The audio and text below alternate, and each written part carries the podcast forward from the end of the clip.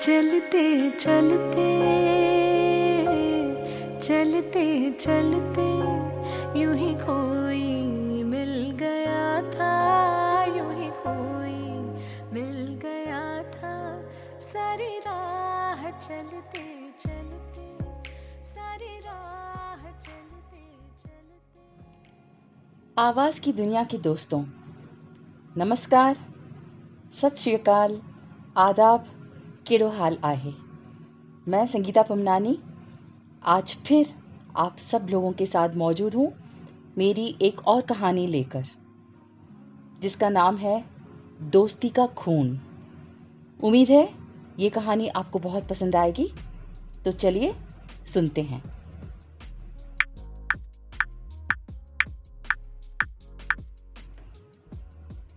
उत्तर प्रदेश के गोरखपुर ज़िले के एक छोटे से कस्बे में रहने वाले जुनैद के घर आज रिश्तेदारों और मोहल्ले वालों का हुजूम था। मोहल्ले की मस्जिद के इमाम साहब को कुरान खाने के लिए बुलाया गया था।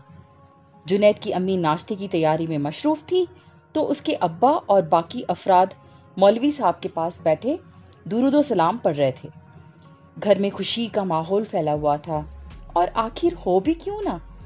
सलमा और रजिया का चहेता भाई जुनैद नौकरी के लिए दुबई जो जा रहा था। जुनैद के अब्बू ने बेटे के बेहतर मुस्तकबिल की खातिर अपनी पुश्तैनी ज़मीन बेचकर कुछ पैसे जुटाए थे, ताकि बेटे को विदेश भेज सकें। स्कूल में चपरासी की नौकरी करने वाले रशीद के पास इतनी जमा पूंजी नहीं थी। बरसों से बचाकर रखी पुश्तैनी ज़मीन को बेचने के अलावा और कोई रास्ता भी नहीं था। पढ़ाई में मन न लगने के कारण जुनैद बारहवीं की परीक्षा में फेल हो गया था। जिसके बाद राशिद ने कुछ पैसे जोड़कर उसे कस्बे में ही एक परचून की दुकान खुलवा दी थी। उससे बस इतना ही हो पाता था कि घर वाले दो वक्त का खाना सुकून से खा पाए। लेकिन अब सलमा और रजिया भी बड़ी हो गई थी और राशिद को उनकी शादी की टेंशन हमेशा लगी रहती थी। राशिद को परेशानी में देखकर उसके दोस्त नजीर ने उसे सलाह दी कि बेटे को नौकरी के लिए विदेश भेज दे। वहाँ अच्छे पैसे मिल जाते हैं। परचून की दुकान से कितना कमा लेगा? बेटे के विदेश में नौकरी करने से घर में पैसा आएगा, जिससे माशरे में इज़्ज़त भी बढ़ेगी। आजकल दुनिया पैसे वालों को ही पूछती है। राशिद को उसकी बात समझ में आ गई। राशिद के दोस्त नजीर ने कहा कि उसके जान पहचान का एक एजेंट है, जो पैसे लेकर दुबई में जुनैद की मॉल में एक नौकरी लगवा देगा। राशिद ने दोस्त की बात मानकर जुनेद को दुबई भेजने का मन बना लिया। पुश्तैनी ज़मीन बेचकर उससे मिले पैसों को उसने बेटे को विदेश भेजने में खर्च कर दिए। कुरान खाने के बाद मौलवी साहब ने जुनेद के बेहतर मुस्तकबिल के लिए दुआ करवाई। मेहमानों के जाते जाते तकरीबन रात के दस बज चुके थे। गर्मियों के दिन थे। जुनेद और उसके अबू छत पर बैठे बातें कर रहे थे। बेटा, अब तुझे ही अपनी बहनों की शादी करनी है। मेरे पास जो कुछ था, मैंने तेरे विदेश भेजने में खर्च कर दिया। स्कूल में नौकरी से घर का गुजारा तो मैं कर लूँगा, लेकिन तेरी बहनों की शादी भी तो होनी है। बिना दहेज के आजकल कौन लड़के वाले बिहा करते हैं? और मेरे पास तो फूटी कौड़ी भी नहीं है कि मैं उनके दहेज का इंतज़ाम कर सकूँ। राशिद ने रुआसे अंदाज में जुनैद की ओर देखते हुए बोला अबू आप फ़िक्र न करें। बहनों की शादी की ज़िम्मेदारी अब मेरे ऊपर है। मैं इनकी शादी में कोई कसर नहीं छोड़ूँगा। हम किसी अच्छे खानदान में उनकी शादी करेंगे, जुनेद ने अब्बू को दिलासा देते हुए कहा। जुनेद बेटा, भले ही मैं पैसे इतने नहीं कमा पाया हूँ, लेकिन मैंने इज़्ज़त बहुत कमाई है। मैंने पूरी ज़िंदगी कभी किसी के आगे हाथ नहीं फैलाए। कभी भी पैसों की खातिर अपना ईमान मत बेचना। चाहे दो रोटी कम खानी पड़े, लेकिन इज़्ज़त की खाना। बेटा, मेरी यह बात हमेशा याद रखना, राशिद ने जुनैद को समझाते हुए कहा। जुनैद ने अबू को भरोसा दिलाया कि वो ऐसा ही करेगा। अगले दिन जुनैद की फ़्लाइट थी। राशिद का दोस्त नजीर भी जुनैद के साथ ही दुबई जा रहा था। नजीर ने घर वालों को भरोसा दिलाया कि वो उसका पूरा ख्याल रखेगा। एयरपोर्ट पर जुनैद ने अम्मी अबू को गले लगाया और उनसे विदा होते हुए रवाना हो गया। जुनेद बेटा, तुम बिल्कुल परेशान मत हो। जिस कंपनी में तुम नौकरी के लिए जा रहे हो बहुत अच्छी है। वहाँ तुम्हें किसी तरीके की कोई परेशानी नहीं होगी। प्लेन के अंदर नजीर ने जुनेद से कहा, अंकल, आपका ये एहसान हम कभी नहीं भूल पाएँगे। आप बहुत नेक इंसान हैं, जुनेद ने नजीर की ओर देखते हुए कहा। अरे बेटा, मैं तो बस यही चाहता हूँ कि मेरे कस्बे के सभी नौजवान अपने पैरों पर खड़े हो जाएँ। नजीर ने मुस्कुराते हुए जवाब दिया। कुछ घंटों के सफ़र के बाद फ़्लाइट ने दुबई में लैंड किया। एयरपोर्ट पर एक बंदा जुनैद के नाम का बोर्ड लिए खड़ा था। जुनैद ने उसे अपना तारुफ करवाया तो उस बंदे ने बताया कि कंपनी ने उसे जुनैद को ले आने के लिए भेजा है। जुनैद को लेकर ड्राइवर एक होटल के सामने रुका। होटल काफ़ी बड़ा और आलीशान था। जुनैद ने इतनी खूबसूरत जगह पहले कभी नहीं देखी थी। उसे लगा जैसे वो कोई सपना देख रहा हो। जुनेद बेटा, आदत डाल लो अब। ये मंजर तुम्हें हर कदम पर देखने को मिलेंगे। जुनैद को हैरत में पड़ा देखकर नजीर ने मुस्कुराते हुए कहा, जुनैद और नजीर एंट्री करके अपने रूम में आकर बैठ गए। अपने छोटे से दो कमरों के घर में रहने वाले जुनैद के लिए होटल का रूम किसी जन्नत से कम नहीं था। बेटा, अब तुम आराम करो मुझे कुछ काम है। मैं कल तुमसे मिलने आऊँगा। कुछ चाहिए तो वेटर को बुला लेना। नजीर मुस्कुराते हुए जुनैद को अलविदा कहकर वहाँ से चला गया। थके होने की वजह से बिस्तर पर लेटते ही जुनैद को जल्दी ही नींद आ गई। अगली सुबह आठ बजे कमरे पर किसी की दस्तक से उसकी नींद खुली। आँखों में नींद लिए जुनैद ने दरवाज़ा खोला तो बाहर एक शख्स खड़ा था। जुनैद ने उसे गौर से देखा। छह फुट लंबा सांवला चेहरा, पठानी कुर्ता पहने, हाथ में कोई फ़ाइल पकड़े, वो आदमी गौर से जुनैद को देख रहा था। आप कौन? जुनैद ने कहा। मैं आपको लेने के लिए आया हूँ, जल्दी से तैयार हो जाइए, उस शख्स ने कमरे में दाखिल होते हुए कहा। अच्छा हाँ नजीर अंकल ने बताया था कि मॉल से कोई लेने आएगा, जुनैद ने जवाब दिया। उस शख्स ने हाँ में सिर हिलाया। जुनैद जल्द ही जाने के लिए तैयार हो गया। अपना सामान भी साथ ले लो, उस शख्स ने कहा। सामान क्यों? जुनैद ने हैरत से पूछा। यहाँ से मॉल काफ़ी दूर है, इसलिए हमने मॉल के पास ही एक होटल में रहने का इंतज़ाम किया है, उसने मुस्कुराते हुए जवाब दिया।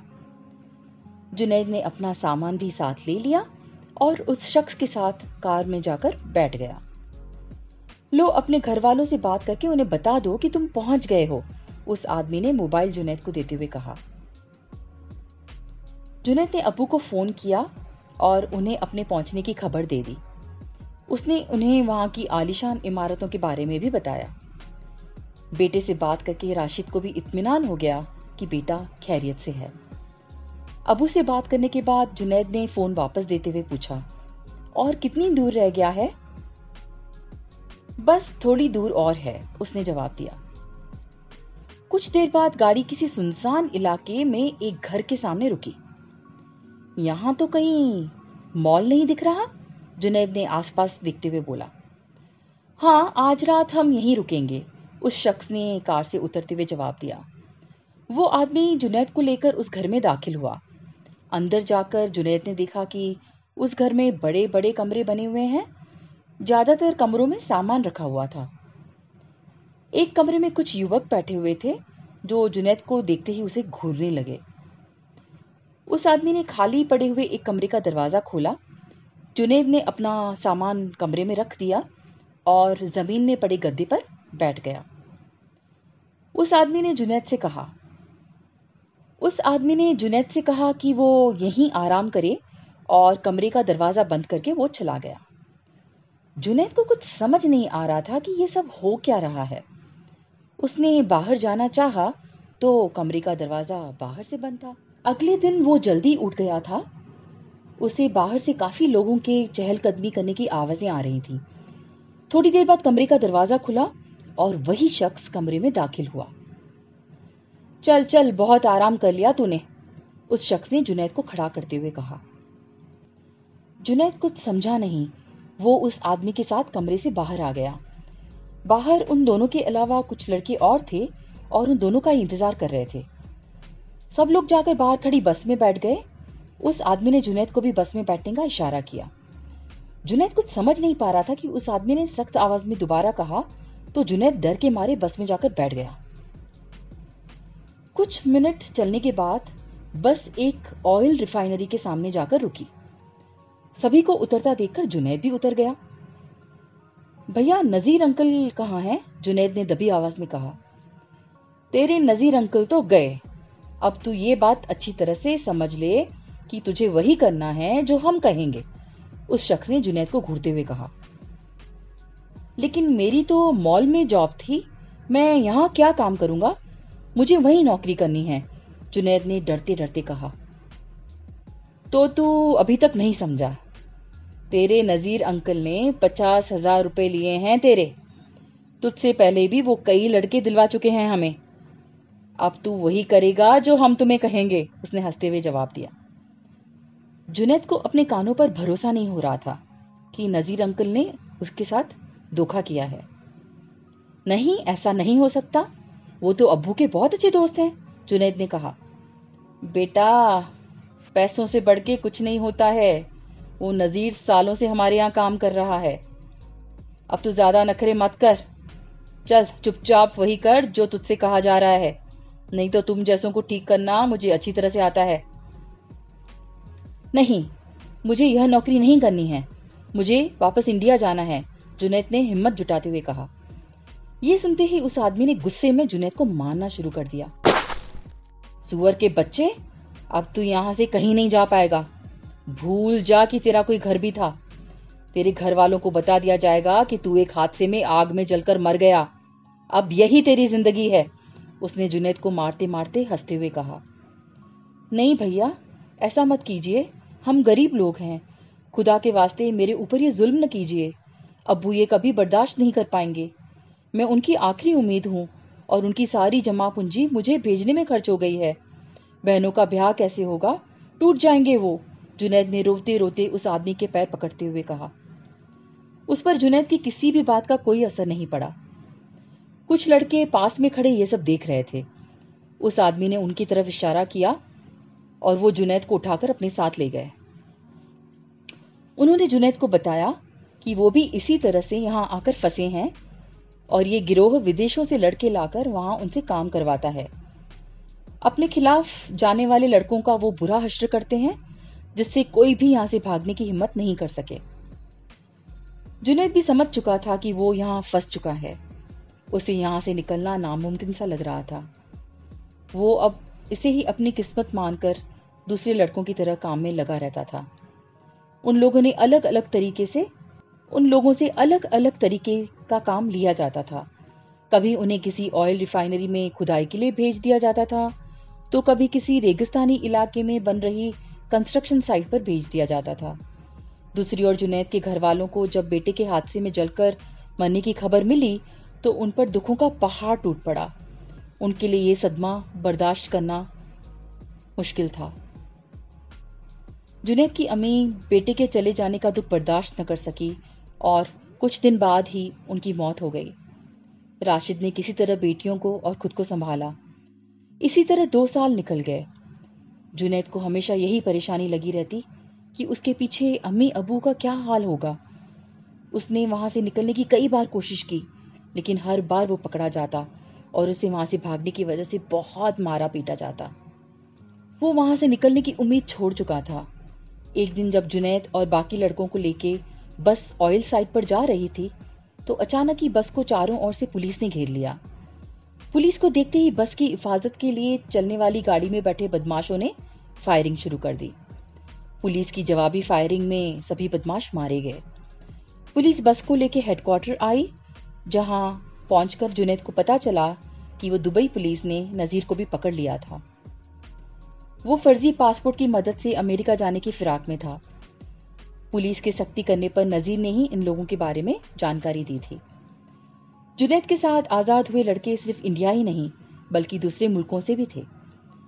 ये एक बहुत बड़ा गिरोह था, जो बरसों से भारत, पाकिस्तान और दूसरे मुल्कों से लड़कों को अच्छी नौकरी का झांसा देकर बुलाता था और अवैध रूप से उनसे काम करवाते थे।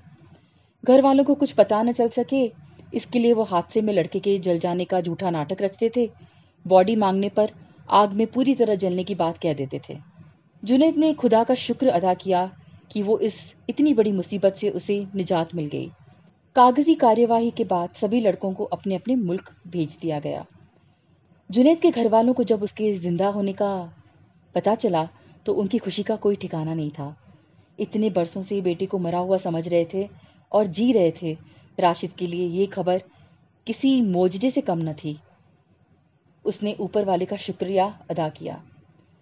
कस्बे में जब ये खबर पहुँची तो जगह जगह इस बात की चर्चा हो रही थी कि नजीर ने चंद पैसों की लालच में आकर दोस्ती का खून कर दिया।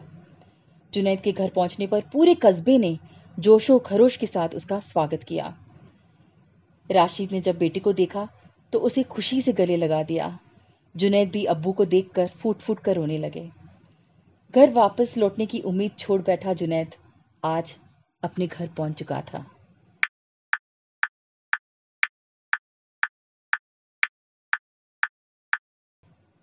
तो दोस्तों, कुछ कहानियाँ जो हैं, वो हमारे दिल को छू जाती हैं। और मैं जब भी कोई कहानी पढ़ती हूँ, जो मेरे दिल को छू जाती है मुझे उसे आप सबको सुनाने का बड़ा मन करता है। इसके लिए मैं कोशिश करती हूँ कि चलते चलते उस कहानी को आपको सुना दिया जाए। तो उम्मीद है कि ये कहानी आपको पसंद आई होगी। मैं फिर बहुत जल्दी मिलूँगी आप सबके साथ मेरी एक और अगली कहानी लेकर। चलते चलते चलते चलते चलते चलते यूँ ही खो